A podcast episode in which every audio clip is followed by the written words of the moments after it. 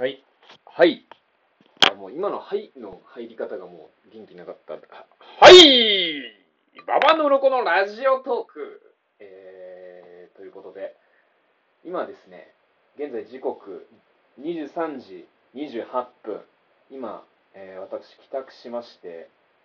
この音声配信を始めようっていうハッシュタグをつけて毎日投稿するとお金がもらえるっていう、えー、古事記御用達のですね、あ、電子レンジが、古事記御用達ので、古事記ってあれだ、放送報道だ、えー、御用達の、あの、ああいう人、あのーお金のあれで、お家とかが、あのーあれです。はい。の、そういう人の御用達の、あ、僕はお家あります、ちなみに。僕はお家ありますけどね。えー、御用達の、えー企画がありまして、毎日あげなきゃいけないっていうことで、24時回る前に、あのー投稿しないとお金もらえなそうなので、頑張ってお話していきます。ちょっとあの、帰ってきてご飯食べながら、お腹減っててご飯食べながらでも、24時までにっていう中で、ちょっと食べながら、やっていきますよ。お願いしますね。ということで、ビールを飲みながら、あ、ううるさいうるさい。ちょっと電子レンジが、ごめんなさい。ごめんなさいね。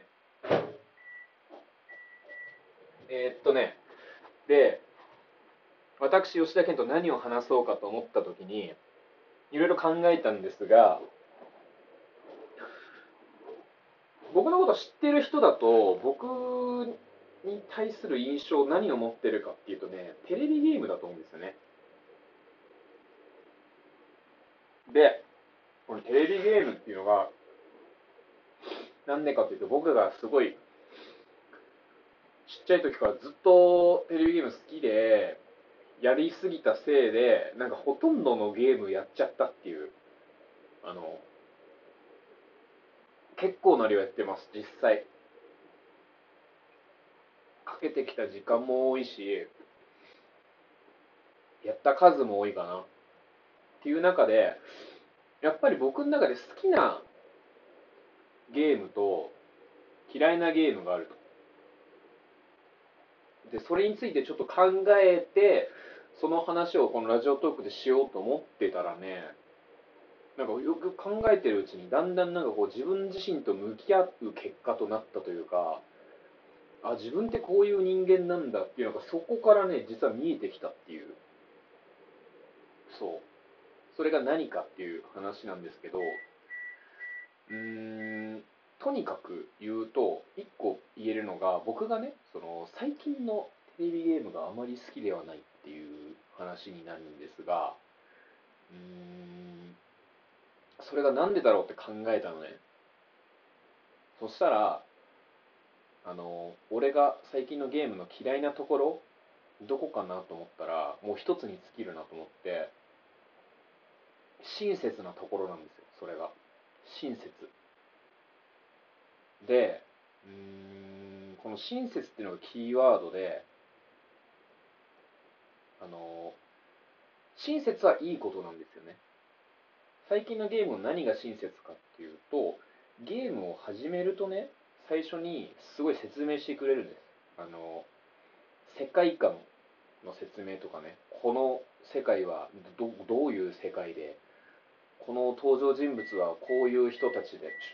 さいな。登場人物はこういう人たちで、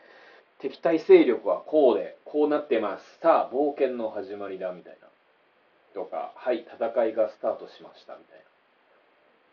な。で、スタートしたら、はい、じゃあ、移動は左スティック、カメラアングルは右スティックで変えられます。四角ボタンで攻撃、×ボタンでジャンプだ。こういったところ、くぐれるそうなところは、スライディングをしたらくぐれるぞとか最初に全部言ってくれるっていう。そういうゲームデザインをしていると。それって親切なんですけど、うん、親切だって分かる親切。非常に分かりやすい簡単な親切で、それが俺すごい嫌いなんだなって思いました。それで何が好きかっていうと昔のテレビゲームが好きで例えばなんだろうなと思った時にこの話する時何のゲームあげようと思ってみんながなるべく知っててっていうので言うとあのファイナルファンタジーっていうゲームがあるんですけどファイナルファンタジーの7ファイナルファンタジーの7っていうゲームが結構いい例えになるかなと思ってこれをこのゲーム最近リメイクが出るんでその振り返るためにその昔のファイナルファンタジー7、1996年とかに発売してるのかな ?7 年とかかな？その時に発売した当初のやつもやり返したりとかしてるんですけど、やっぱいいなと思って。で何がいいかっていうと、さっき言ったその冒頭の説明とか、圧倒的なその分かりにくいっていうか説明不足から始まるんですよ。もう、ナレーションもないとか文章もない中もう絵だけで見せて世界観をバチーンって風景で見せた後に何の前触れもなくそのゲームの根幹になるバトル戦闘が始まるんですけどそれも巻き込まれる形で始まってでその戦闘内の操作等もどういうシステムかももう何の説明もない、うん、でそれで始まって自分でこうかなと思って触ってみてあこういうことねなるほどねって言いながら紐解いていく。そのゲームの面白さを自分で探っていってこういう遊び方好きだなとか自分で決められる。っそこがやっぱゲームの面白さなんじゃないかなって思うんですよね。その自分でやり方を見つけたりとかうんその世界観でも自分の考え方とかをねちゃんと持って理解する。あそこってこうなんじゃないかなとかそういう余地がある。考える余地があるものがいいなっていう。そうじゃないとその予定調和で最近のゲームで多いのが、全部最初に説明しちゃってもう物語の答えも用意されていて考えるところがあまりないその余韻がないものが圧倒的に多いなっていうふうに思っていてで実際にそういう分かりにくかったり不親切だったりするものの方が実際に年間のねゲームオブアワードとかで高評価をもらってたりするんですよね。その考えさせたりとかするようなもの。でそのゲームのデザインっていうのもさっき言った「ファイナルファンタジー7」っていうのはじゃあ例えばね最初に主人公クラウドって有名なみんな知ってるかもしれないね。クラウドがいて一人で最初戦って操作してみてああなるほどねってだなんとなくの雰囲気をつかんだら今度は仲間が参加して仲間と一緒に戦うとこんな感じだよっていうのが大体分かってきてでそのうち簡単には倒せないボスがポンと出てきてっていうのがその前触れなく急に始まるもんだからその自分でその場で対応している。でその対応して試行錯誤したことがそのままその後のゲームのシステムの根幹に関わっていてそれがずっと生きていくそういったそのさりげない優しさ。最初に僕が言ったその親切分かりやすい親切じゃなくてあえて表に分かりやすい言葉で伝えることも簡単にできたのにあえてそれをしないで回りくどく工夫をして伝えられないようにでも世界観を壊さないようになるべくゲーム側からプレイヤーに語りかけないようにあなた自身で考えてみてねでも道しるべはこうだよっていうその道筋だけ示してくれるような形をしているんですよ昔のものって。でもこれって俺俺が好きなものを全般に言えるなと思って俺分かりやすいものがやっぱ嫌いなんだなっていうふうに思ったんですねそれで。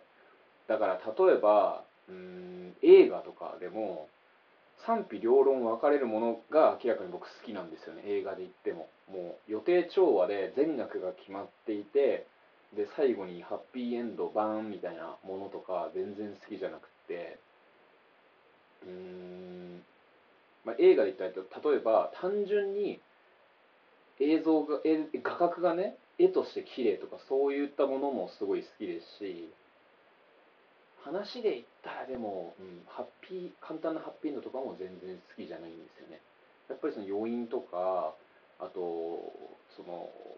詳細な説明はなくって後から自分でその世界観とか調べたらえー、こうなってたんだこんなに世界観の構築してたんだっていうそういったことの方が魅力があると思うしそういったもののがもっと世の中に評価されてほしいなって思うんですよね。だからうん例えば歌とかでも歌の歌詞とかでもあなたが好き僕がこんなに部屋で思っているけどあなたは今どこで何をしているんだろう心配で不安でみたいなそういう歌詞とかものすごい嫌悪感があって、でだから女の子と俺話がマジで合わないんですよね。その 女の子って分かりやすいもの好きだなって勝手に思っていてなんかなんだろうな。すごい目先のブランドとか好きじゃないですか。ブランドとかなんかその恋人とかにとってもなんかイケメンとか言葉にしやすいような要素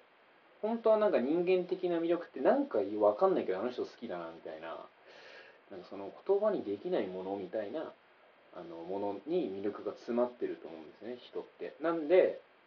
うんなんかそうなんかゲームについてか書いてたらすごいなんか深いいろいろなんか頭の中ぐるぐる巡っちゃったよっていう話で。